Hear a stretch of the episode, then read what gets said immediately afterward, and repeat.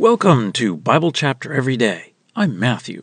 Our chapter today is Exodus 27. Let's go to God in prayer. Heavenly Father, thank you for making the way to yourself possible through Jesus. We pray that we would come to you through him. Amen. Exodus 27. And you will make the altar of acacia wood, five cubits long and five cubits wide. The altar will be square, and its height will be three cubits. And you will make its horns on its four corners. Its horns will be of one piece with it, and you will overlay it with bronze. And you will make its pots for removing its fat soaked ashes, and its shovels, and its sprinkling bowls, and its forks, and its fire pans you will make all its equipment with bronze, and you will make for it a grating, a work of bronze network, and you will make on the network four bronze rings on its four ends, and you will put it under the ledge of the altar, below, and the network will be up to the middle of the altar. And you will make poles for the altar, poles of acacia wood, and you will overlay them with bronze. And the poles will be put into the rings, and the poles will be on the two sides of the altar when carrying it. You will make it hollow, with boards. As it was shown to you on the mountain, so they will do. You will make the courtyard of the tabernacle. For the south side will be hangings for the courtyard of finely twisted linen, one hundred cubits long for the one side, and its twenty pillars, and their twenty bases will be bronze.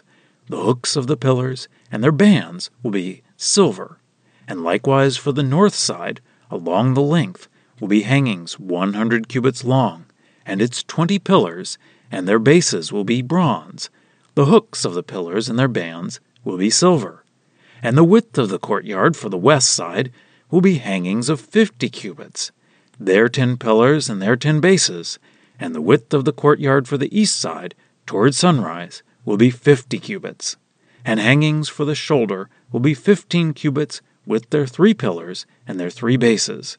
And fifteen cubits of hangings will be for the second shoulder, with their three pillars and their three bases.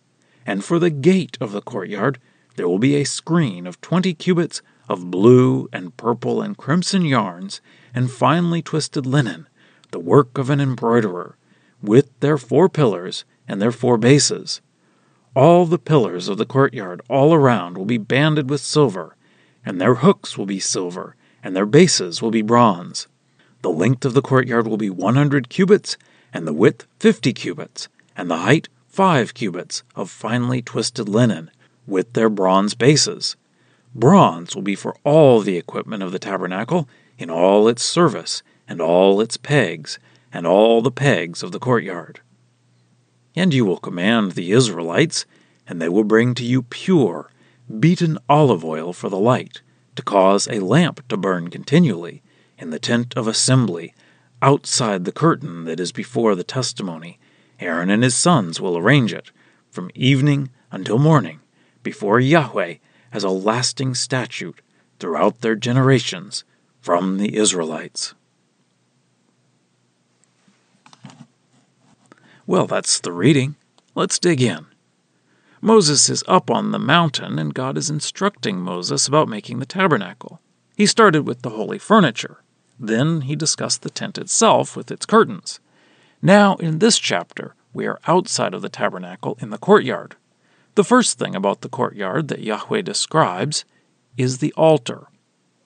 The altar is large compared to the items that were inside the tent. I guess it would have to be large to be able to handle sacrifices of bulls. Remember that a cubit is the length from your elbow to the tips of your fingers, so five cubits would be around seven and a half feet or two and a half meters. It was hollow. I think the idea is that the ashes would drop down through the grating onto the ground under the altar. Then they had utensils for scooping out the ashes and hauling them outside the camp.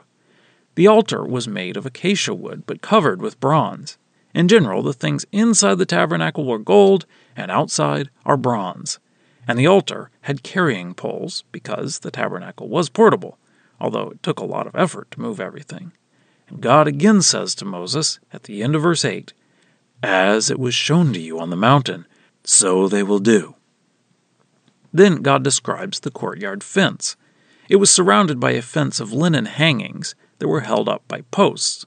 The posts, or pillars, were set in bronze bases. The posts had silver bands on them, so there was something more precious than just the bronze, but still not as valuable as the gold inside the tabernacle. Then there is a brief mention of the pegs that would be made of bronze.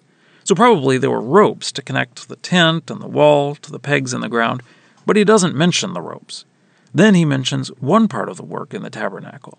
They had to keep putting oil in the seven lamps on the lampstand so that it can burn continually.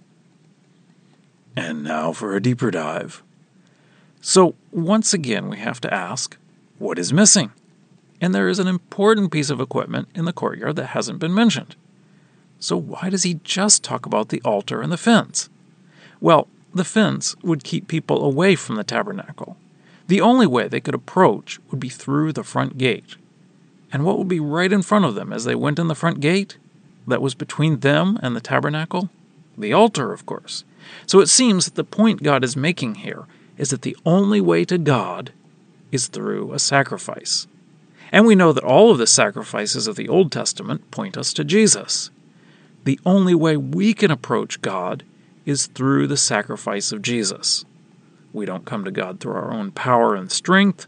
We don't come to God through our knowledge and wisdom. We don't come to God through our good deeds.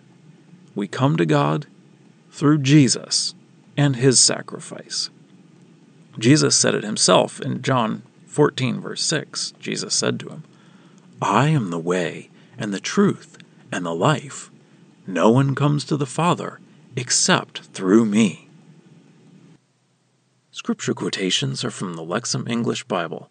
Copyright 2012, Logos Bible Software. Lexham is a registered trademark of Logos Bible Software.